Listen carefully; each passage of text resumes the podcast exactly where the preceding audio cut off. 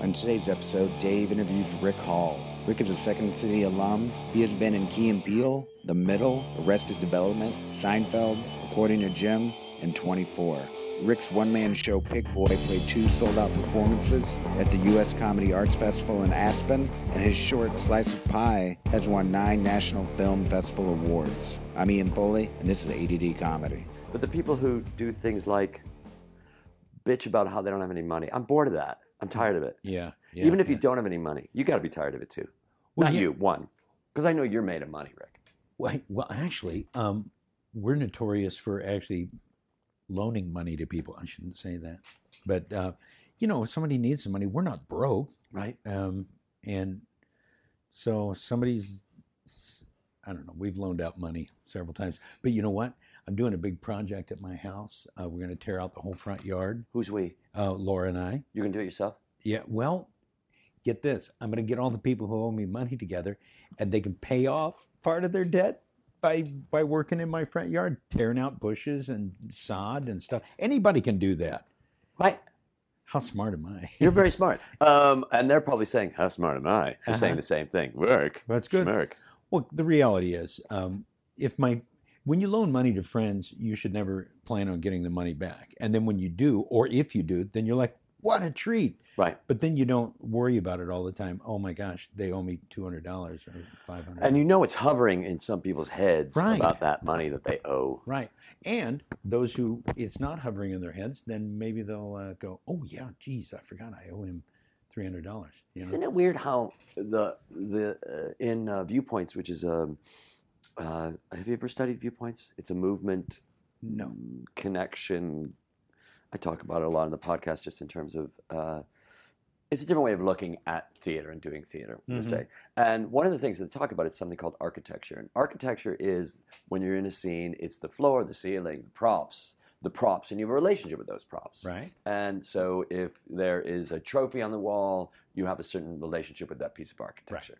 And if there's a, a, a, a you know if there's a doorway that you know on the other side of the doorway is you know your lover or the murderer or something, you have a relationship with that piece of architecture. And history that goes with it. So. Clearly, absolutely, Right. everything that goes with it. So the thing about money is it's the same thing. And when I show you a ten dollar bill or a twenty dollar bill, your your body changes and your energy changes and everything like that. And then even the memory of something, or if you lent me twenty dollars and I never paid you back, the memory of that twenty dollars has that that kinesthetic response. Yeah. Yeah. Yeah. It's true. And you can't help it. I mean, well, it should. Well, for especially for improv, you should have uh, a response to everything that's surrounding you. but it's also in life too, Right. where you really take a look at that sort of thing. Because I know someone that you and I know that went through the program Mm-hmm. and made amends to me. And this fellow, like, I, uh, uh, he lent me, you know, he he kept asking for money, Right. and money and money. And one day, uh, Aaron Rhodes said, "Dude, just lend him money." And I said, "I'm never going to get this money back from you. I know I'm not going to get this money back." Right.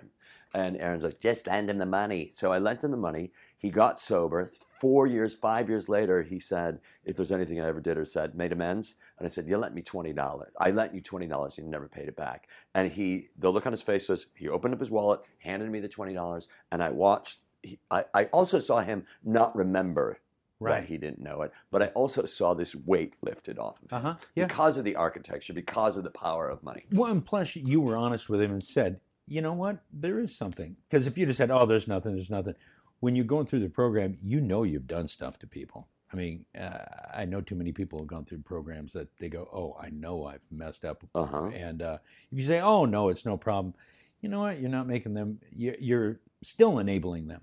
Right? Oh, And- that's right. And they want to, they want to let go of that stuff. Oh, sure. So- and I want to let go of that stuff too, Right. because if I look at you and I, because I need. And here's another thing. Do I owe you money? Is that what you're getting to? Everybody, come on out. Got a bunch of people back there. Right, You right. owe you money. who owe who owe who owe who you owe money to? That's No. hard. Um, I just paid off twenty five thousand dollars worth of credit card debt. Did you? Yes, I did. Wow. I did. I cashed in a lot of fucking money, and I paid off credit card debt that I thought would always. I would always. I, I, I was always thinking, Wow. there's a job out there that will pay me that, and it never came. Right. Well, can I tell the good news I have today? Yeah, yeah, yeah. I got uh, Laura and I got audited, a minor audit by the IRS for 2010. Mhm. We turned it in um, a year and a half ago, and we've heard nothing. And I said, all that work, and they did nothing with it. Not that I want them to come back and say, "Oh, you owe us three thousand dollars," but uh, we got the letter today, and they are giving us eight hundred and fifty-two dollars back. Woo! that never it. happens to anybody, and that just shows the clean living that you and Laura have. You know, Well, we're really fair with our taxes. I mean, we don't take chances. So Mhm. there you go. you've got two girls, right? Mhm. You got two girls, so you're an adult, so that has a lot to do with it as well. Well, you know what's helping? Uh, we're getting ready uh, to think about college for the Right. first girl, Mhm. and um, being an older parent, I can use my uh, retirement money if I have to. Not that not you, you don't want to use your retirement money, but I've overloaded my retirement so I can pay for college if I have to. Now, when you say an older parent, what what does that mean? I'm 54 and I have a 15, uh, 17 year old and a 15. Wait, that's an older parent, I know. Well, I got friends who have grandchildren at this age. right? I, well, I Great grandchildren. What Right. am I saying? No, Yeah. from the farm, people Yeah. down there. Well, yeah, yeah. I guess it's mostly from the Midwest. Uh huh. Um, but no, yeah. I was just talking to somebody the other day, and they, s- yeah, my grandkids are coming over. Wow, I got six grandkids. And these are people that you went to high school with. yeah, yeah. How does that happen? How does that happen? Well, you I have, know how that you happens. have sex with someone. I know. I know. They That's have- not true. That's not true. Well, you could have sex with someone. And then, no, not me. You don't know me. Obviously, you don't know me. Um, I could not have sex. So, the idea of like growing older and realizing, oh my God, I've been out here in LA X amount of years, or I've been pursuing this, not pursuing this. I've been doing this Working job. I've been working. 'Cause I working looked at your- working. I, I, and right, but that's all part of working. I was looking at your IMDb, and there's like, it's deep, dude. And you've been here for a long. I mean, you've been. I've here- been I've been full time in LA since '91. Mhm. Don't get that phone. I got to get it. I got to get the phone. Do you? No, it's not the phone. Oh. It's at school. Oh, okay. Well, Yeah. that's the I'll school. Get the, I got to get to school. Sorry, it's going to take me a bit of time. There's a school across the street, if you're wondering. yeah. Um, yeah, Laura and I moved here full time in '91, and I Mhm. was doing a series with Rosie O'Donnell, where I was her husband, which tells you how long ago that was. Mhm. Um, and Nobody would believe that. Uh, no, no. and uh, Melissa Gilbert was her sister, Uh-huh. and Sam McMurray. We had we had real fun doing How, it. what was the name of the show? It was called Stand by Your Man. Right. Yeah, and we did seven episodes for Fox. And uh, Did you come right from Second City doing that? um, no, I I was back and forth for a few years, uh, and I came out here for a couple pilot seasons, and then went back to Second City and said, "Is there anything I could do?" And they needed an understudy, and that's when I went into the uh, main stage to understudy all the main stage guys. Uh huh. And then uh, Jim Fay passed away, Right. and uh, and they said, "Rick, you know his parts. Go into the show." What was that like? Because it, I mean, that was such a that was such a different time. I had Rob Belushi here yesterday, and just talking about the deaths at Second City and things like that. And I was talking to Laura Kraft about that sort of stuff too. And Right. you go, boy, uh, Jim Fay died. Well, it was really interesting. Who I was? mean- I'm sorry. Let me just back it up a little bit. Jim Fay was somebody that even to this day is mythic in purport, in mythic, uh, just mythic in uh, his ability oh yeah. and his talent. Oh yeah, he's one of the one of the most clever, brilliant guys I I ever had the uh, thrill to work with, and he passed away, and two weeks later, Natalie Craig Taylor, our stage manager's wife, passed away. Right. It was a really sad um, time at Second City. Do you remember when that was? I think I was there at the time. it would have been about 87, Yeah, 86 sure. or I was 7. there. Right. Yeah. Yeah. it was a really sad time. And here's what we did: uh, we knew Jim uh, as a tribute to Jim. We did the show anyway that night because he would have wanted to do the show. And for Natalie, we didn't do the show because she was a waitress and she would have wanted the night off. That's the way I remembered it, at least. right, Yeah. right, right. But- she died. They both died of overdoses, right? Um, I mean, um, Jim died of he, um, he it was alcohol related in some way, and I'm not sure exactly. when when you look at him. Do you think of him when you look back on that time? Do you think of him as an older person, or do you think of him as a contemporary? I thought I've always thought of him as older because he started in the business way before we did. He was he was underage uh, doing stand up in clubs. I remember Bonnie Hunt once said back in the old days, well, Bonnie had been a, a nurse Right. and then she'd really only been acting full time for like a year and a half. Right. And she said something about the old days, and Jim Fay went, "Wait, wait, wait! The old days? When? Like a year ago or a year and a half? Because he'd been doing it by then. He'd been doing it for ten or twelve years Right. or fifteen. I don't know. Right. And uh, so I always thought of Jim as one of the older guys. Here's a here's a Jim story. We're we're on stage and we're doing a scene, and one of the guys all of a sudden said, "Hey guys, I've got cancer," and the scene stopped, and we're like, "Oh crap! There's nothing funny to say now." And we were in a locker room, and we just sat there a few for two or three seconds, and Jim goes. Hey, that's really bad. Um, can I have your locker? It's a better locker. So got us out of the scene. Fred played us out, and Craig pulled out the lights, and we were done. Ah, you remember those little things? You remember those those moments where people just kind of chilled out and say what would what was the most inappropriate thing to say in this moment, Mhm. and that would be the thing. And and the fact that talking about somebody who's passed away, you know, Fred playing us out, in Monday's Fred's uh, memorial at uh, in in North Hollywood, and that uh, the work that we've all done on on the main stage, and the work that we've done. I think about this a lot. I think about the people that I've, we've, connected with the people that we were great that performed that we loved performing with it wasn't anything necessarily that they said that made them great it was the spirit that they worked the with The presence of that. absolutely And Fred is the one of the best examples. You know, Laura, uh, Laura Hall, wife, your wife my wife Laura Hall uh, plays the piano for Whose Line Is It Anyway? But she got started. She was a waitress at Second City, and she would listen to Fred play after the show, and he would just sit and play. And she just said, "This is amazing." And she was supposed to be cleaning up and doing her side work, and she kept listening to Fred. And Fred one night was just playing themes for each waitress as they walked through the door. And Laura goes, Man, it just doesn't stop. And that's the inspiration for Laura doing it.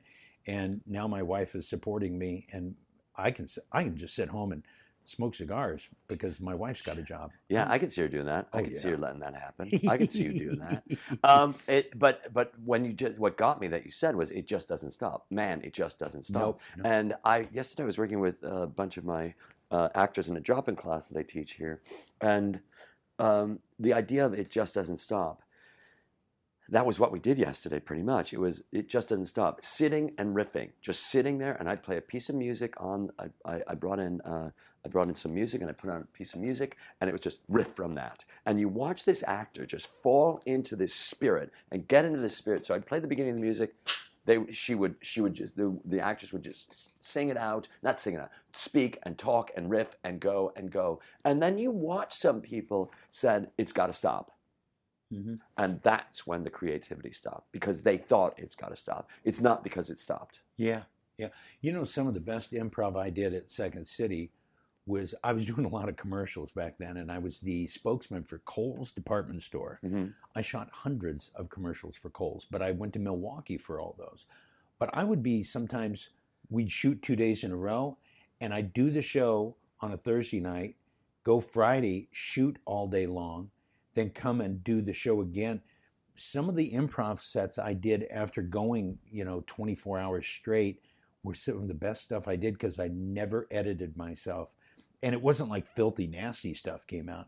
It was just I I had to be in the moment right because I was too tired to do anything else. Well, when you're running, so at, at that point you're running on fumes, and you're running on. You really you're running on. It's interesting because the word spirit just keeps coming into my mind. Mhm. Um, and spirits, like, uh, isn't a cleaning solution known as spirits? Mhm. Yeah, you know, mineral spirits. Mineral spirits. Right. So you're running on spirits in a way, and when you're running on spirits, the inspiration spirit is in the word inspiration. So you're running on that spirit, and that's all that matters. You you, and Laura are Christians, right? right, right. And so you know that very well, that notion of spirit. Am I getting Being that wrong? spiritual. Being, being Um, spiritual, but I, I'm, I'm not just talking about that because Christianity is spiritual, but it's also religious. Right. But there's something about spirituality that I know both of you are very spiritual, but there's also something about when, how can I put this?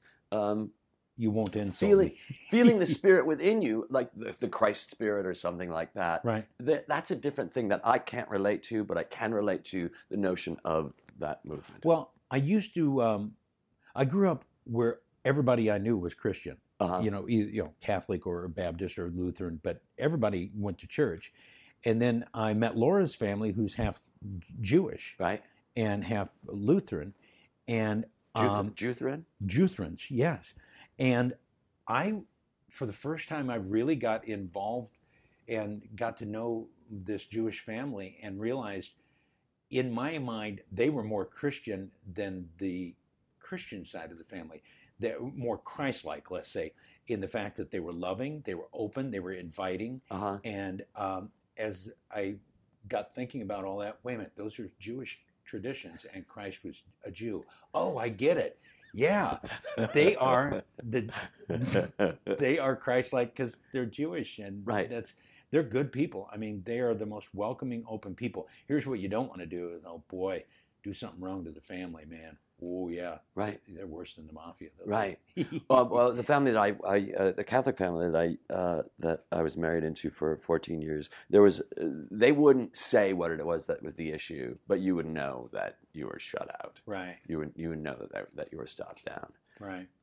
No, the uh, you know, my spiritual journey has come uh, a long way in the fact that I grew up in the Baptist church with some pretty firm beliefs about what's right and wrong. And as I'm getting older, I'm finding out that, you know what, judging what's right and wrong um, doesn't do me any good. And I wish I could be more, um, more like, more like some of the people I grew up with, where everything was black and white. But Mhm. everything's not black and white. No, and I think as you get older, I would imagine also as a parent, you start really taking a look at what's right and what's wrong, and you also start taking a look at what's right and what's wrong for you because you've got to forgive yourself, Right. right? Don't Right. you? So there are certain things that you're going to do because you have to do it, Right. and if you were going to weigh it out.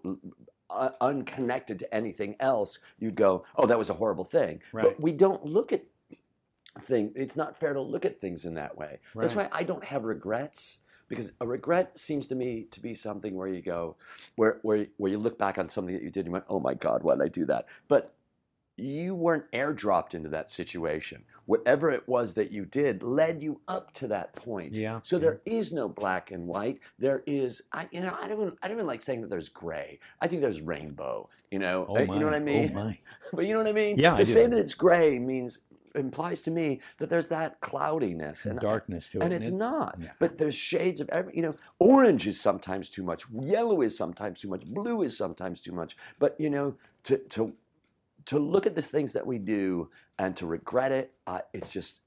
It's it's so it takes you out of now. Yeah. You know, my mom, it's interesting. My mom, um, Peter Onorati, a fairly well known actor. That's a good name, Peter Onorati. Yeah. Peter Onorati. Pete. Pete Onorati. Peter Onorati, which reminds me of uh, the name of the woman, the name of the mayor of Providence, Rhode Island, was Ray Cianci. Oh, yeah. Ray Cianci, Yeah. and he named his daughter Nancy Ann. Nancy Nancy. Nancy Ann Cianci. Oh, my gosh. I I grew up with a, a Morris Code. His last name was Code, and they named him Morris. Isn't that great? I grew up. I grew up with a candy fine, Oh, did you? and there's a guy named, named Brady Bunch. No way. Way Mm. second city. Let's get back to Peter Onorati. Okay, sorry. Um, my mom um, asked Pete when she came out here to visit. My mom asked Pete. Um, he plays bad guys a lot, and she said, as a Christian, how how do you feel about playing bad guys? And he said something along, and I won't quote him, but something along the lines of number one, I'm an actor, and that's my job to play the role. I'm, but I'm not that person. right. And it, ultimately, you want to show the good in the world, and how can you show the good if there's no bad guys to play and uh, to be?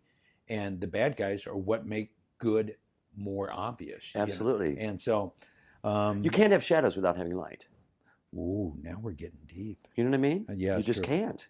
And uh, and and I also love the idea that when you're a I would imagine when you're a Christian and you get to play a bad guy, you really are sort your source material is goodness. So there's that awesome pressure of you playing that out. Okay, there's part that part, but the other part is, I, I don't have to be good.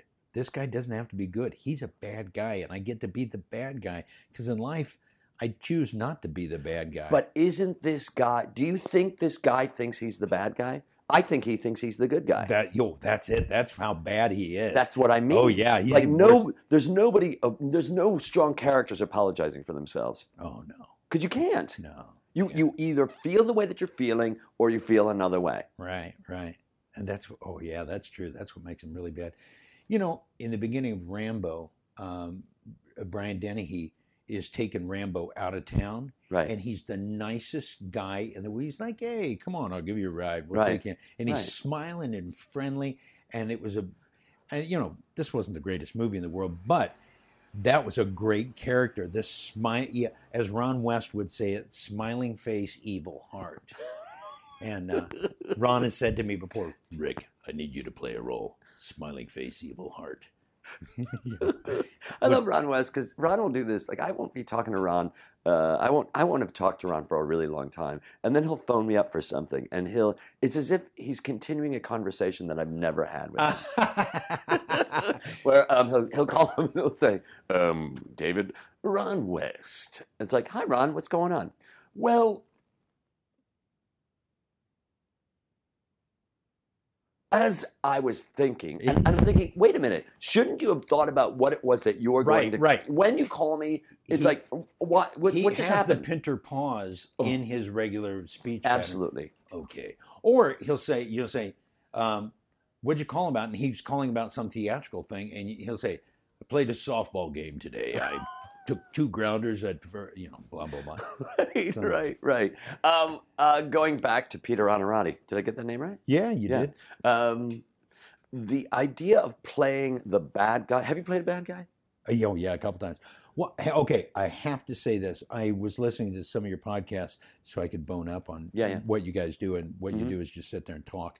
But you're talking to Pasquesi and those guys. I've done two of their their shows, Factory and the Merkin Penal, and both times I played the jerk that they push against, and the you know because they're a bunch of misfits, and and so in Merkin Penal I play a guard, Uh huh. and um, I'm the guy they ha- they they have to have somebody strong to give grief to, to give crap to. Especially, the, I mean, you've got uh, you've got the grief. You've got the d- dirty dozen of grief. Oh yeah, those people. guys. Oh yeah. Oh my God. Oh my Yeah. God. yeah, and and then in Factory, uh, actually, uh, These were on Factories on Spike. it was on Spike TV. Yeah. and Mitch said, "Rick, Mitch this is, this is Mitch Rouse said." Uh, Rick, there's this jerk that walks through the scene, and we just yell at him. Uh, he's kind of an idiot. You want to be? You want to play that guy? Mhm. And it was just one walkthrough in the pilot, and they kept adding me every episode because they realized that they needed their foil, and it had to be somebody strong. And as as kind of whiny as my character was, he could take it, you know. So Well, it goes back to you need that darkness to have that light. You There you need go. that pressure. And and I when I'm teaching, uh, when I'm when I'm teaching, I always, I always talk about uh, you don't need uh, what they say at the center of every scene is conflict, but it's not conflict. It's pressure. To say that it's conflict means that we're going to fight. right, You know, just and I know that we I know that that's shorthand, but still, for those guys to be those guys, they need a guy that's not that guy. right, right, right. And in order, right, because you could play whatever you want. You could be a bunch of crazy fucking people. Right. And then in the middle of it, you realize, oh, wait, this is in the basement of the White House. You know what I mean? Like it takes place in a place that you Sure, don't know. sure. It's that blackout, that Second City blackout, which is um, two guys sitting around and they're they're they're going through the dictionary. Remember Uh-huh. dictionary? yeah, It's like they're going through the dictionary, and going penis, penis. Read it again. Male reproductive organ. Right, right, right, right, Right, right. right, right. Um, uh, look up, uh, l- look up tits. Look up tits, and then you just hear Dr. Smith, Dr. Barney, please Right. come to the restaurant, and that's like you know typical that. So it's the reframing of that, and I love the. I, and you look at The Godfather. You know those guys that play, play. I think it should It's be a play. play, yeah. I think it should be. I think it really. I think Oh. Godfather Two should be an opera. Let's talk to Laura. Laura Hall, write the opera. You know what? I think it would be a great opera, and I don't know why it's not an opera. She's because written it's got some- everything She's in it. written some dark stuff. She wrote Manson the musical with That's Tom right. Booker and those guys. for the annoying. Yeah, she was part of that crew. Yeah. Why am I talking to you? I know. She's the interesting she Hall. is. Matter of fact, speaking of the interesting hall, she's going to go record Arsenio Hall. In uh, actually, I'm going to leave here and go watch her do that. She's they're improvising some of the Whose Line guys, Right. And Laura's going to play the piano, and Arsenio is going to sit in with him and sing with him. So That should, He's. I think he's great. it'll either be really fun or a train wreck that everybody enjoys watching. Well, but you know those are- those shows are like. Did you ever do? Joe, Joe Liss and I did uh, Make Me Laugh. Do you remember that show? No. It was some kind of cable show or something like oh that. yeah. And Joe Liss and I did that, and it was a train wreck. But when you're in a train wreck with Joe Liss, it's a very different story. Oh, it's a fun train wreck. It's a Joe, fun train Joe wreck. Liss. When you, He's one of the most. Uh, we're actually we'll see him up in San Francisco. Uh, we're doing. We're gonna we're gonna teach music improv up in San Francisco. We're following in your teaching footsteps. Oh my goodness, they love you up there. they do love me up there. Isn't that cool? I love them so much. I go up there at least three or four times a year teaching. Well, we're gonna teach music improv at the um, uh, the San Francisco Improv Festival, awesome. and then we're at the Chicago Improv Festival before the, before that. Right. in in all modesty, um, because Laura does most of the work, we teach a really good music improv workshop. People, uh, everybody, even people who can't sing, will come out of there going, "Wow, I did it!" Right. You know? Right. Uh, did you ever think that you'd be a teacher? No, no. Matter of fact, I never really took any improv classes. I worked with John Michalski, and we I took like two classes with him, and he said, "I'm starting a company," and that was the beginning of the Improv Institute. Right. And we opened the Improv Institute, which the 30 year anniversary is next week. And, in- and aren't they going to be at CIF? yes, And Evan Gore's going to be there. And no, Evan's not coming. Evan's not coming. and Ron's not coming either. Oh. But Jack Bronis and Uh-huh. and and Patty Musker and, and hopefully Jill Talley and myself and uh, you know Tom Hannigan and Ross Godstein I think is going to show up. Um, Uh, people don't know who these people are, but those of us who do improv know who these people are. right. And it's interesting the way that improv has grown and evolved and changed. And it's Rick, I just I get blown away about that. Well, you were talking in one of your interviews that um, you you thought back in the '80s when it was at its heyday in Chicago that it was going to die. I mean, this is a limited. It can only go so far, Right, right? right, That's what Laura said when she moved to LA. She said, "I'm done with improv," you Right. because it's a it's a finite path. It's going to end, and then and then uh, Ron West needed. Uh, he was helping with Whose Line Is It Anyway, the British version, and they needed somebody to come in and play auditions because their piano player bagged on them. Laura came in and played. A few months later, they decided they were going to do Whose Line American, and they said, "Hey, we need a woman," and Laura's really good. And th- I think they saw a couple people, but Laura got the job. How long was that? How long was that job? That was well, it's hard to say because they shot over like two or three years, but they shot five seasons or something. Because when they shoot one night, they'll get two, maybe three shows out of one taping. What a cheap show to produce! I know, right? It's well, great. I I was a consultant on the British version. Oh, Ron wow. Ron and I did a bunch of you know he and I wrote on that show. I don't know, probably for six months, and we wrote challenge rounds and those sort of things, Mm-hmm. and it was a non-ending thing. Well, think about it. You didn't have to.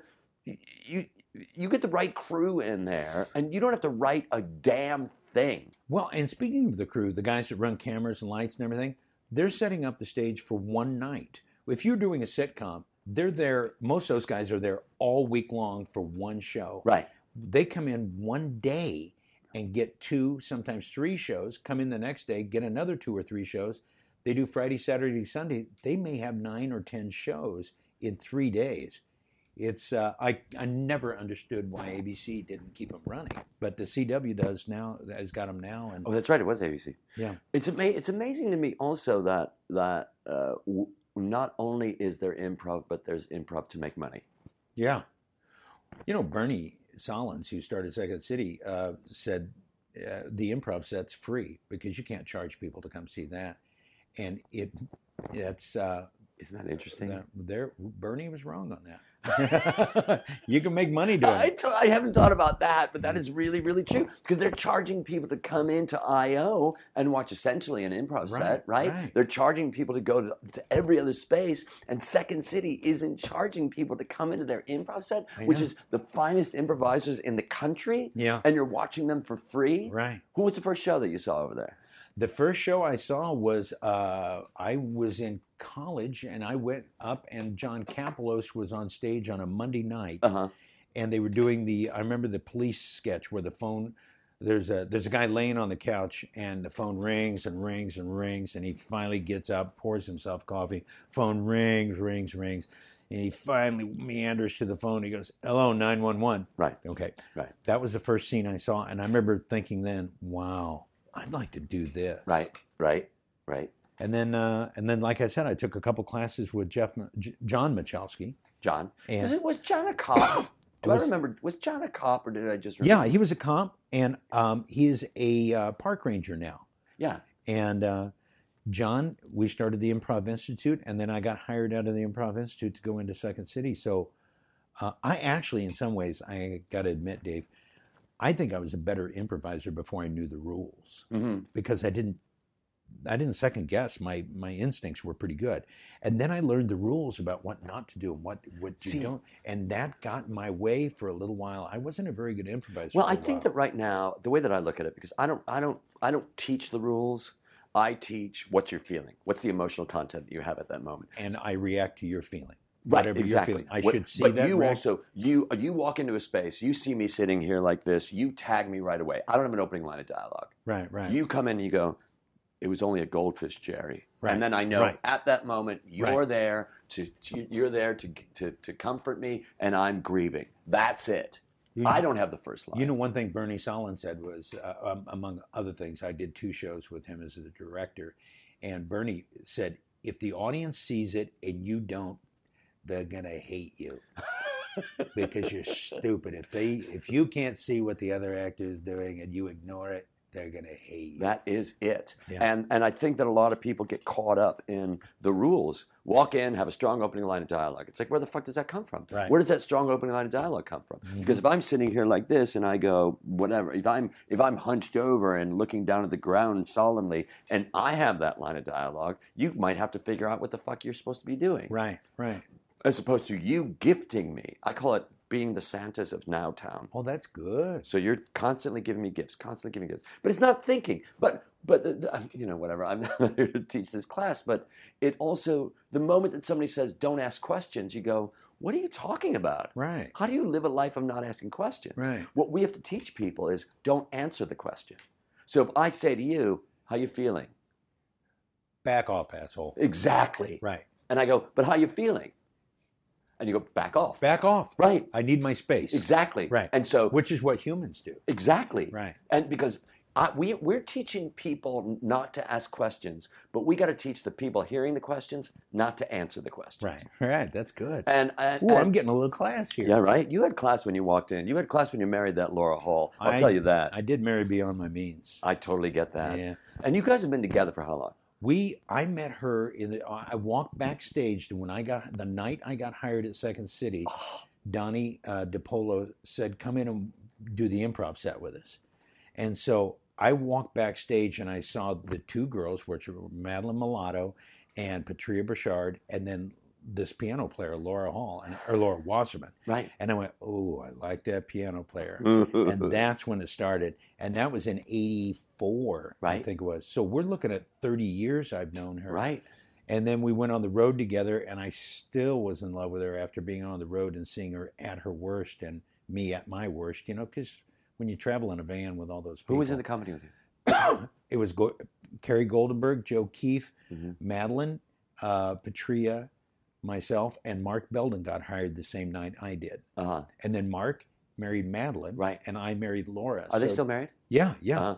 So four of the cast members are married. I out of one remember. I remember Laura Wasserman. I remember that woman. Yeah, I remember her, Laura Wasserman. little hippie girl. Yeah, I remember her, and uh, it- I I can't say I whenever I think about how, where my life is right now, I who knows where you're going to be, but I'm so much better having had that experience, the Second City experience. Definitely, definitely. I knew when it was time to leave. Um, when it, it's not always fun, but it stopped being fun completely, and I started not liking the audiences, and I thought they, oh, they're all drunk, and they, you know, I started getting this big attitude, and I left Second City, and I was done, and and and I'm glad I left, But I came back six months later and watched the show, and the audience loved the cast, and they just were eating them up, and it was so great. And I'm like, oh my god, I miss this so much. And I went backstage, and the first thing I heard was, I hate this audience. They're terrible. And I went, no, no, they love you. You guys, they love you. And they go, no, they're terrible. And I went, oh yeah. You know what? It's time to leave. you know, for you to leave now. Right. You know. I felt I felt the same. My deal with me was because uh, Donnie DePollo told me, me that I was hired. No, this is what he said. He said this. I I got hired. I went across the street, the Old Town Ale House. He's sitting there nursing whatever he drank, Mhm. and he. I said, Donnie, Donnie, I got I got hired. I got hired, and he said, Great. Mind your own business, and fuck the politics, and leave before you get bitter. Yeah. Yeah.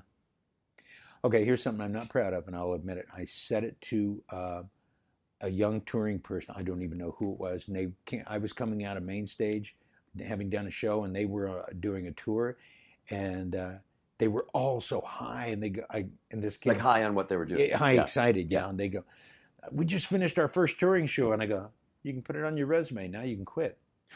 Oh, can you believe I said that? But that, I look back on that and go, those were the signs that I knew that I was done. Right. You know, I was tired.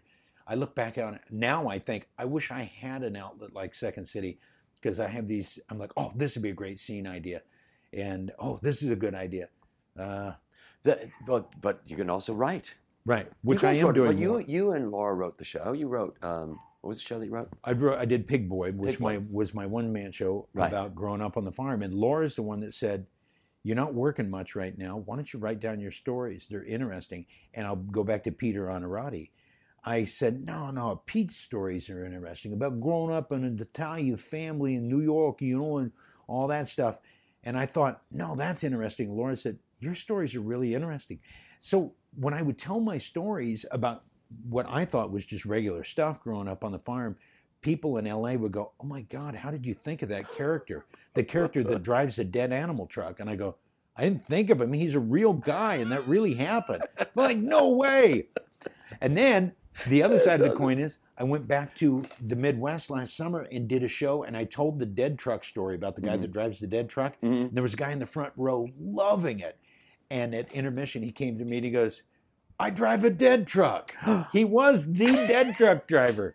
So it was good. It was I, a- it's weird, and, and a couple of things that I'm hearing when when you say that is to have a relationship with somebody that you've known for so long who could say, "You could do that," right. and for you not to go, "Stop telling me what to do." Oh, You know what I mean? I really trust Laura. She's when I write, she's my first editor, and she has really good sense for things. When I wrote uh, this little short film, then I went back to the Midwest and, sh- and shot. I offered Laura the role of the girl in it, my girlfriend in it, because I knew she could do it. She said no. no. I mean, well, we had the kids and everything, so um, her friend, our, our friend Kelly, ended up doing it, and then I got back from shooting that with Kelly, and Kelly I know was a uh, singer, Kelly McLeod. She had toured with Van Halen back in the day, um, and uh, and he produced two albums for her. And I said to Laura, "You got to work with Kelly. You should write songs together." Laura's like, "You can't just put two people together and uh, tell them to write songs." Well, they got together, and now that's their band, the Sweet Potatoes. Oh, that's the sweet potatoes. That's the Sweet Yeah, Potatoes. yeah. And I play bass and sing and play harmonica and with them. And so my, I, I often say, you know, because Kelly was my girlfriend in the movie. I say, touring with your girlfriend and your wife, you think would be really exciting. It's not everything you would hope it'd be. Uh, I basically have two wives and "What are you doing? What you know? Turn left there."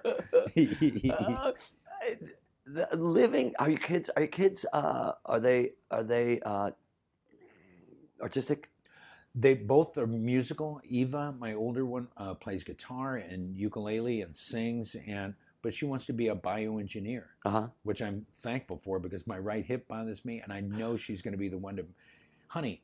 Daddy needs a new hip imp- implant. Can you, you maybe wait your right hip bothers you what do you think it's from I don't know. Maybe like falling off a wagon or something when I was Mhm. young. You don't know. We're just, I'm, I don't know. Things are falling apart a little bit. Right. Come on. And then my other one, uh, Ruthie, she's 15 now, and she wanted to be an actress, but now I think she's leaning towards being more like a teacher or something. But they're both they both have got it if they wanted to. Did you know what you wanted to do when you were that age? Yeah, I was going to be a veterinarian. Right. Look how I that went- worked out for you. I went to college Right. to be a veterinarian, and I started taking the classes and ended up uh, doing trying out for the play. Right. And I did one play, and they were like, "You're an actor." Like, Nobody makes a living doing that. Does it matter? Right. Yeah. Well, and uh, since then, I have played a, a veterinarian twice on Seinfeld. So um, I, as far as my mom is concerned, I have been made it. I am a veterinarian. Well, you know who else didn't work out for vet veterinarian? Shirley uh, Shirley Jones. Mick Napier. No kidding. Yeah. Became Oh. realized that he was allergic. Oh, oh. See, I, growing up on the farm, I'd just been around animals all my life. Right. Right. But Shirley Jones was going to be a veterinarian. We we opened for her at this thing, and uh, Recently? yeah, well, how'd she look? Wonderful, hot. I mean, I, I did a TV show with her too. Uh, Good Luck Charlie. She played the mom, grandma, and I was a policeman or something. And I I was around her for a week, and I was like, she is really attractive, and I don't think she's had any work done. She she and sweet, smart, fun. Uh, she's really great gal. Really great gal. She has done some awesome movies. Yeah. And when I think about the people that we've worked with, uh, and not just Second City people, but people whenever we've done a TV show or something like that, and you Right. look at and go, You were the guy who played the guy in the thing that I loved. Right. And they're right. like, Man, that was me. right. Oh, I did uh, Saving Grace, and oh, who's the star that um, can't even think of her name? uh, B, right? B. No, no uh, anyway, tiny little. Uh, oh, I'll think of it later. But anyway, I'm in the middle of the scene when it's just her and I talking, and all of a sudden it's quiet, and I realize it's my line, and I realized the reason I forgot my line is because I'm thinking, look who I'm acting with. Yeah, and then all of a sudden I went, yeah, can we go back a line or two? Real It's- pro, real pro it's pro. really interesting because that's a typical, typical example of the ego getting involved in what it is that you're doing that totally throws you off. right, right. Oh, Because the moment that you're there, you're no longer there. Right. If you're going, oh my God, look at me, I'm in this place, or oh my God, look at me, I'm in this place, whatever it's going to be. Right. The moment that that happens, the ego comes in, and you are not in that scene no. anymore. Jerry Seinfeld was giving me notes on um, on Seinfeld and in between scenes, and I was trying to listen to the notes, but all I could think was I was looking at him, and all I could think of was, oh my gosh, I bet he's making more money right now than I've made in my life. I mean, like right now while he's telling me the notes, and then he gets done, he goes, "Did you get that?" And I go, "Yeah, yeah, let's try it again." that was the best acting I did. oh, I I have a I have, I have problems when right. It's this thing of like focus on listening, just focus on listening, focus on listening, and it happens when I'm at a restaurant because I travel a lot, and it happens when I'm at a restaurant, and I'll be in a restaurant, and suddenly someone will say, uh, "Hi, my name is Carl, and I'm your waiter today," and then I'm thinking. Listen to the specials, David. Just listen to the specials. Listen to the specials. And all I hear is like, uh, and today's special, we have a On a hamburger. exactly on a hamburger. I'll have the BLT. exactly, exactly. Um, or or you're in traffic and uh, and there's a backup and you want to listen to the traffic and the tra- the uh, traffic on the nines. And uh, you go okay and on the 405 which you're on they'll go it's Wait, I want to listen to that, but but the voice in your head is saying don't listen to it. Don't you can't. What are you doing? Yeah, I uh, uh, Holly Hunter, Saving Grace. Holly Hunter Holly Hunter. And wait I was blown away. I mean, she was so cool to work with. but she I mean she was in broadcast news Yeah, oh, yeah, yeah. I mean, you look at that was the that movie kills me every time. Well, and not to name drop, but look at some of our friends. Steve Carell, you know, he's a huge. Uh, uh, Keegan Michael Key, he's a buddy of mine. We go to church together. Right. Um, Very spiritual guy. Yeah, oh yeah, yeah. Um, actually, we did a show together in Chicago, and he took me to his church. And then when he moved here, uh, Ron and I said, "Yeah, you got to come to our church," and we go to church together. You know, but I mean, there's Keegan whose career is starting to skyrocket, and Steve, who's I said to Charlie Hartsock one day, who's uh, producing for Steve now, I said, "Wow, he's this is years ago." I go, "Man, he's going to make it." And he goes, "Rick, he has made it." Right. I'm like, like, yeah, Right. you're right. Right. He has. Right. I mean, he was sitting in that chair, and I'm sitting. You know, Oh, that's right. yeah, he's sitting in that chair, and I'm talking to him, thinking, we toured together, we were roommates on the road together, we did shows together at Second City, we Right. drank together. You were at my wedding. You know, we shared a girlfriend once. It was like all that stuff, and uh, it was. Um, and to look at him now and go, oh my God. And then I asked him, I said, what's it like to go outside? What's it like just to walk around? And he said, people don't bother me. Really? And I, that's what I thought too. See, wow. I was, uh, I, I had a moment of, of getting bothered by, no, bothered. I was a, I did a bunch of commercials in Seattle where I was a doctor, and it was a really fun campaign, really clever, really fun character for me to play. And I went up there to do a live appearance, and I got off the plane, and the first person I walked into goes, "Oh my God, you're Doctor Hardy." and I charged him seventy five bucks and said, "Yes, I am." Um, But I can't imagine what it's like to be somebody like Steve. Right. or to be Col- Colbert. I mean, Colbert's Yeah. another one. And then the interesting thing about Colbert is he totally gave up his name. Carell didn't give up his name. Carell is that Right, character in that right, thing. But right, Steve Colbert is Steve Col- Stephen Colbert. right. Steve Colbert is Stephen Colbert. He And gave John, up his name. Jon Favreau is another. Right. I look at, I'm like, holy cow, he's directing huge movies. And by the way, John, if you hear this, I'm not working, so um, yeah, I, I'm doing this. I'm doing this podcast. If I but you're on your way to somewhere else. You're on your way to Arsenio Hall, dude. Yeah, to Right. watch my wife work. Shh, no one needs But you know what though? I am so okay with Laura working. I, a friend of mine back home once said, "What would you do if your wife made more money than you?" And I said, "Pay the mortgage, buy a car." What, what do you mean? And he goes, "No, I mean, would it bother you to pay the mortgage and buy a car?" No. But these And- are guys back home. Yeah, yeah. He goes, "Yeah, I think I'd have a hard time with my wife making more money than me." Really, it goes back and forth. Laura, the year before she got Whose Line, she made five grand for the year. That's what she made as an as a uh, musician. People say, "Why is she smiling so big on the show?" She's always just uh, smile because she's a musician with a job. Right, right. There's only four of them, so Right, right, right. And there's also uh, I'm going to go back to your friend who who says, "What would it feel like?" Like that. What what a weird thing to go. My wife is going to make money, so uh, we so we can afford to eat. But my ego is going to get in in the way and let that upset me right, because my manhood's being threatened. right. I mean, I don't know this guy, but I totally understand. Yeah, that. and and he, and he was kind of whimsical about it. He wasn't like, oh God, because his wife is not making more money than him. But right. you know, I'm, uh, I don't know. I I had this thing just last week. Laura was busy with the show, and I was taking care of the kids, and I wanted to make sure the house was not a complete disaster when she got home, and the dishes were done, and and I realized I was kind of the '50s housewife, and suddenly I used to think, oh, that '50s housewife thing. What? A, why did women let that happen to them? no, there's a place, there's a job in in this world to take care of our children and and have a house that is, you know, not a, not a, not a pile of crap. You come back to and it looks nice and and and you know that was my job last week. It probably drive me nuts to do it all the time. Well, but I think an interesting thing is your statement about why did they let that happen? Because they didn't let it happen.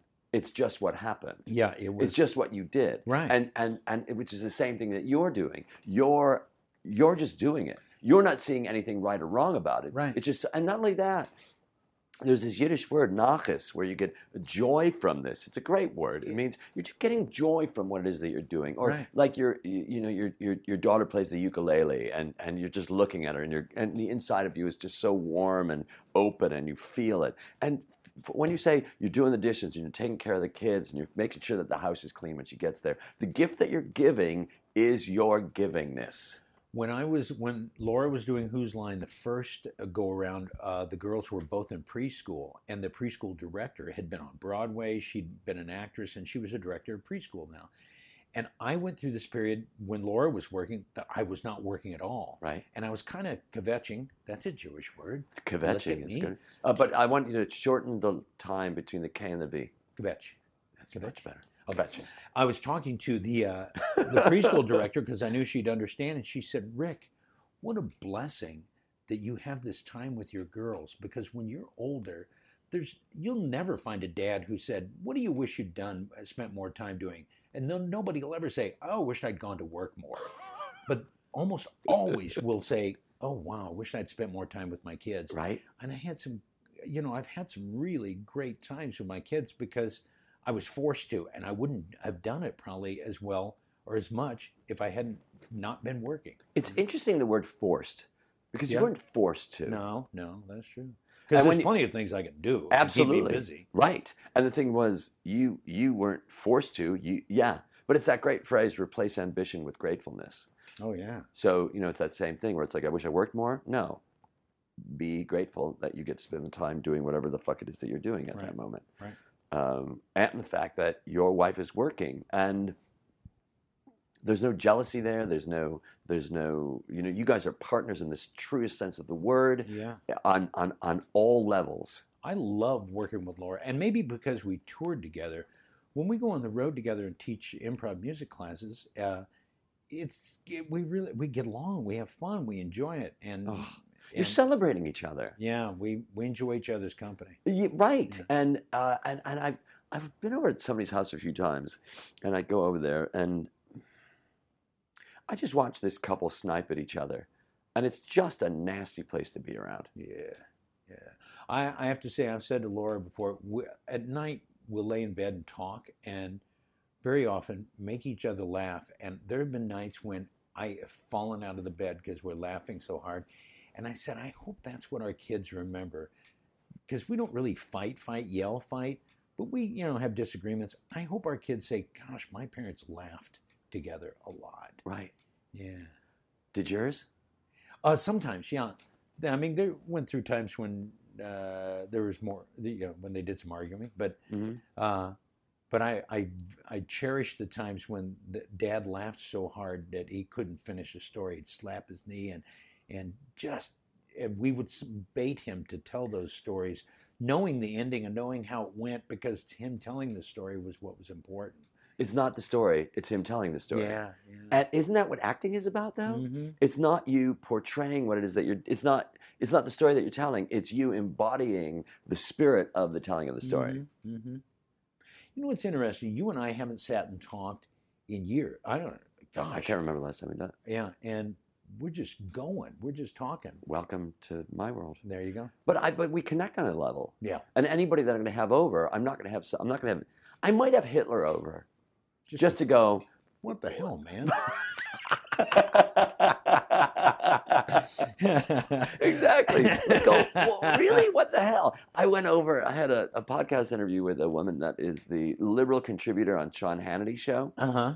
and um, I just think of the people that she sits and talks to Mm-hmm. that are just so, from, from uh, my point of view, from my point of view, um, are just so angry and warlike and aggressive and and she's just I'm watching her be chill and it's like how do you live that life and she said this is my job and I love doing it I just love doing it and just because somebody else is angry that doesn't mean I have to be angry Right. it's right. really an, existen- an existential experience I was on stage with John Rabano once, and we were at who's going to be here next week Oh, cool. he's going to sit right here you'll see Oh. him at uh, Fred's uh, memorial Oh, of course, of course. yeah Well, he he and I we were at the Improv Institute, and it was a 24 hour. Um, I remember that man uh, on. Belmont Uh, yeah. Yeah. And we did 24 hours of improv, and groups would come in, and it was late at night, and there were people there. I couldn't believe they were there at four in the morning. And he came out as Captain Angry and started berating the audience. And I came on stage as Dr. Friendly and was, was being really nice to everybody. And he was like, What the hell are you people doing here? It's four in the morning. Have you no life? And then he'd pause for a second and I'd say, I so appreciate you being here this late at night. It really shows dedication to what we do, and it makes us better because of it. What the heck? Yeah, it was. oh John nobody got angry as angry as John Oh, he was great, oh. but Oh. it, it was his character. It wasn't. But it's also, I mean, you look at a guy like that, and you look at, is there, is there another, is there, a, aside from you, as handsome a man in the world Oh as John Rabano? gosh, no. He is. He's just, and he's timeless, handsome. He's not like, yeah, he hasn't. He, he hasn't aged. He's George Clooney handsome, Well, yeah, yeah, and he plays a trumpet like a motherfucker, yeah. and he has a voice that is just so strong, Right, right, and his wife is awesome, right, right. Yeah. Wow. Sue, Sue Angus, Sue. she- Sue Angus. Her last name is Angus. Really? Yeah. Better than Hereford. Better That's from a Hereford. farm joke. I get it. I get it. Better than Hereford. Sue Hereford? Oh, no. Oh, Is, do you know anybody whose last name is Hereford? right, right. What was the weirdest last name of anybody that you grew up with? Uh, well, the Twitchells lived up the hill. Wait, wait, hold it. Well, the Twitchells lived up the hill. Yeah. That in itself, Twitchell has hill at the end of it. That's right. Doesn't it? Terry Twitchell and Neil. Well, Neil Twitchell, Mary, Neil, Marion, Brad Stewart, and uh, Dennis, Denny, and then Denny Twitchell? Denny Twitchell. Oh, come on. He should be, you know what he should be? NASCAR driver. Denny Twitchell, Yeah. NASCAR driver. Number 45. That's right. Driving for Home Depot. Right. Denny Twitchell. Denny Twitchell. Terry Twitchell and I were really good friends. That he, he, he and Terry Neal Twitchell, Uh-huh. and he actually said he went through a phase where he goes, "I'm Terry Neal Twitchell, TNT, I'm dynamite." No, White boy in the Yeah. middle of nowhere saying, "I'm dynamite." Oh my gosh, the Twitchells. the Twitch. Yeah. I was I was looking up. You're very hard to IMDb, dude. Not Me? IMDb. You're very hard to uh, to uh, uh, YouTube Oh, because really? there's just so many Rick Hills. oh Rick Hall. Rick Halls. Pardon me. There's so many Rick Halls. Really? There's so many. There's like so many, and some of them are like fire and brimstone guys, and like I couldn't even find any of them. Uh, yeah. Maybe bring up Laura Hall and then uh, I did. I brought up Laura. and then Hall. tag-alongs. Yeah. I'll ride on your coattails. I don't mind living there. but she's. Uh, I, I love the fact that you guys tour together. I love the fact that you work together. I love that union because I don't see it. It- I didn't have it in my in my family. Yeah, well, I'm lucky. I'm Mhm. really lucky. And my girls, you know, they went through some teenage years that uh, I was thinking about trading one of them for a puppy. And Mhm. I thought, wouldn't it be nice to have a puppy that would mind me a little bit? Mhm. But uh, but you know what? They're good kids, and and I'm really blessed. Got a good life, and we make. We don't rake in the money, but we make enough money to survive. Every year we do our taxes. and Go, we did it again, another year. Right Uh, when I was doing the uh, Kohl's commercials, one of the guys in Chicago. yeah, uh, we're actually out of Milwaukee. Yeah, One but you the- were living in Chicago. I was living in Chicago. Mhm. One of the guys at the ad agency said, "Oh my gosh, I just found what you found out what you make when you do a commercial. You make more than I, and, and you work what twenty days a year." And I go, "Yeah, you should quit what you do and do what I do. Be unemployed most of the time, and then occasionally you find a job like this." And he goes, "I could never do that." Right. I said, "Then stop complaining. I mean, you've got a good job. You've got, and you're good at it." But you can't do. You don't want to do what I do. No, part of our job is it's an interesting thing because I think part of our job is to not be working. Is is to know that part of our job is not working as often as other people work. Okay, I learned so much uh, from watching other older actors, and in Chicago there was an older actor called uh, his name was Ralph Foody. Mhm. Uh, do you remember in Home Alone when he's watching the gangster movie, um, and, they and they they're shooting machine guns, and that's Ralph Foody, is the old actor on on that gangster movie. That he, anyway, Ralph Foody and I went and did an industrial film out in the middle of nowhere, out in St. Charles, and we're driving back, and he said, an actor's job is to audition, and occasionally you get a vacation and you get to go shoot something and get paid for it. Then you go back to your job, which is auditioning, and we don't get paid for that. But I was like, yeah, that is my job, Right. To audition Right. and keep auditioning. And it's also if you don't love auditioning, it's going to be problematic, man. and I'm going through a phase where I don't particularly love auditioning. Laura will say, commercial auditions especially, it's just a look. The first call is just a look. Callbacks sometimes are a little deeper, but she'll say, How'd your audition go? And I'll say, Well, I got parking right out front and they uh, didn't keep me long. It was a great audition. Because that's all there is to What it. more are you going to do? And then I forget about them, and I, I'll mention it to my mom, and she go, "Oh, did you get the Oscar Mayer commercial?" I go, "I don't even remember that one, mom." My dad, uh, I've mentioned it a number of times on this uh, podcast. My dad at 65 decided he wanted to be an actor. Wow. And so he's 82 and he's been doing it. And he will remember, he will, when we call up on the phone and talk to him on the phone, he'll go, had an audition over at the, for a commercial, da-da-da-da." and I'm thinking, okay. All right. yeah, I mean, I love that you're telling me that, but because he gets really excited about it. right, right. And I feel the same way. But it's interesting to feel the same way because when, you, when I do a commercial audition, I'm able to let it go. But if I'm doing an episodic or a movie, I'm like, where's the where's the phone? Let's check Right. the phone. Gotta check Right. the phone. Gotta see the phone. Or surely my agent's going to text me or something in Right. a few minutes. And I was on. Uh, I, I had a job just two weeks ago, and it was a Disney show. It wasn't a big thing, but it was a nice guest star role, and I was the only one they wanted. And it can't, you know, they can't, oh yeah, they just they have one more person at, at Disney to look at you. One more person needs to look at the, and then the day we were shooting, they go, oh, they passed, which is so typical. And I told Laura, I said, I never thought I had that job. I never think I had Ah. the job till the wardrobe person called. Right. because then I know the wheels are going. Right. And you can still be, you can still lose, lose the job, but at that point they got to pay you. But do I now I think this was a story that Mark Beltzman was in a movie. Do you know and the he story? heard somebody saying his lines in the next room. He kn- well, I've heard I- this story. Well, I think that he he was they, he shot the movie. He was invited to the uh, screening Premiere? of the movie. What's it called? The premiere. yeah. Somebody else got they they took him out. They reshot his parts, and he's sitting there going, Wow. Right. But he got paid for it, and but it's still such a blow to you to suddenly. "Oh, you got paid for it." I did a I did a Roseanne. I did a Roseanne. I did too. I got my check for that the other day, and that was 25 years ago. That shit runs all the fucking It's time. crazy. I was cut out of it. I was too.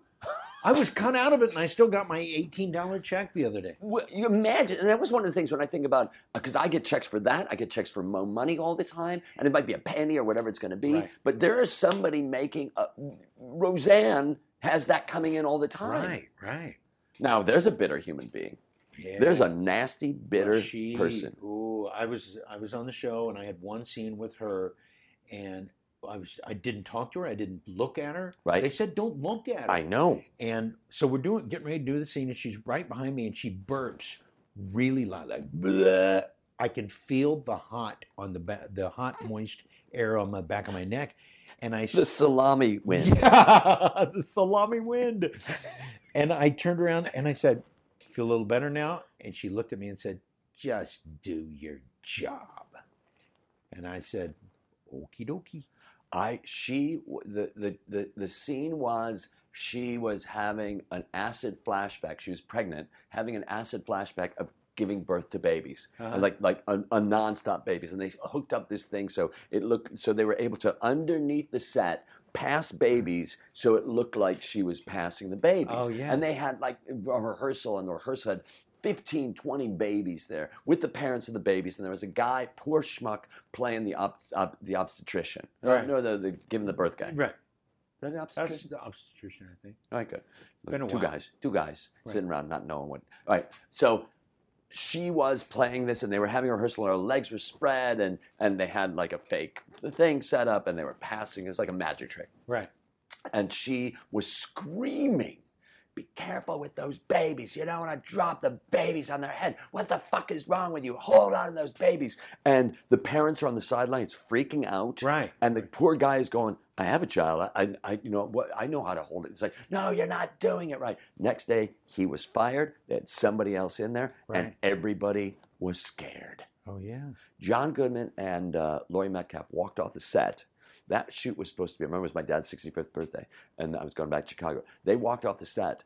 We all sat in the honey pots at CBS Radford in August in the heat, waiting for them. We would come in in the morning, we would get our costumes, we would hang them up, and we'd wait. We waited three days. We sat in those honey pots. Oh. Three Oh. days, the trailers. Those are hot, man. In August, in the valley. And and the toilets always smell bad. Yeah. the toilets always smell bad. And everybody on that set was, everybody was, everybody was on edge. Yeah, yeah. Because she could make it all go bad. It could all. And the other side of the coin is, I worked on this little show called Good Luck Charlie, and everybody on that set was glad to be working. Who was that? That was um, uh, Bridgit Mendler, um, and uh, that's the one where Shirley Jones was the grandma. Uh huh. It's uh-huh. a little Disney show, Uh huh. and I know, I'm guessing nobody on that show was making a lot of money because it was Disney. Disney.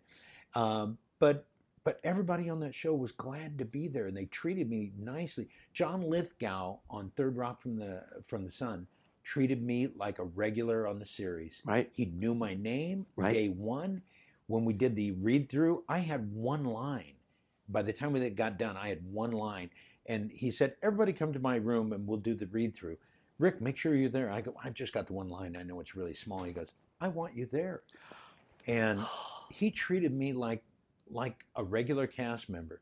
And that's the other side of the coin. I want to be somebody like that who treats people right. Well, you know, Fred Savage. Did you ever do working? Yeah, I did. I no, but I did uh, Party Down. Uh-huh. Fred. Yeah. And he's another guy. Will just be the nicest guy Yep. on the planet. He actually he his son loved Laura's um, kids CD. He got a hold of uh, Laura had written a bunch of kids songs, and he called us once and said, "Can I come over and have my son play with you?" And he had his, his son had a little little toy guitar with like two strings on it, and he would just, "Won't you come over to my house?" and, and sang with Laura, and it was the cutest thing. And uh, then a couple months later, I get a call from Party Down. Uh, Fred wants to see you on that. I'm like, darn right, that's great. You know, That what a thing to do. what a nice thing. Yeah, yeah. Well, it's been. I'm going to stop here because Okay, it can't yeah. get any nicer than that. There you go. Great, good fun. Thank you so much. Good. Thank you for listening to the ADD Comedy Podcast. For Dave Rozowski, I'm Ian Foley. If you'd like to see one of Dave's improv shows or one of my stand up shows, you can get that information at addcomedy.com. If you want to take a class with Dave, that information is located on his website at davidrozowski.com. You can also follow Dave on Twitter at drozowski. Today's episode was sponsored by Troubadour, a restaurant movie. a new movie by Group Mind Films portraying an accurate, sometimes funny, and sometimes cringe inducing glimpse at restaurant life. Troubadour, a restaurant movie. Available to watch in its entirety online for only $5 at groupmindfilms.com.